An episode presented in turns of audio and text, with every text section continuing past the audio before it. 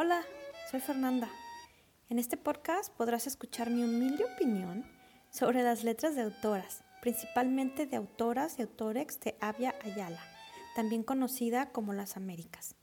Intentaré no colgarme la nerdez y bajarle unas cuantas rayitas a ese nivel, ¿va?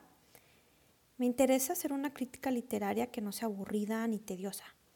También intentaré que los episodios sean cortos, entre 15 y 20 minutos, para que puedas escucharme mientras caminas de punto A a punto B o cuando estás ahí entreteniéndote con alguna manualidad durante estas interminables semanas de contingencia, etc.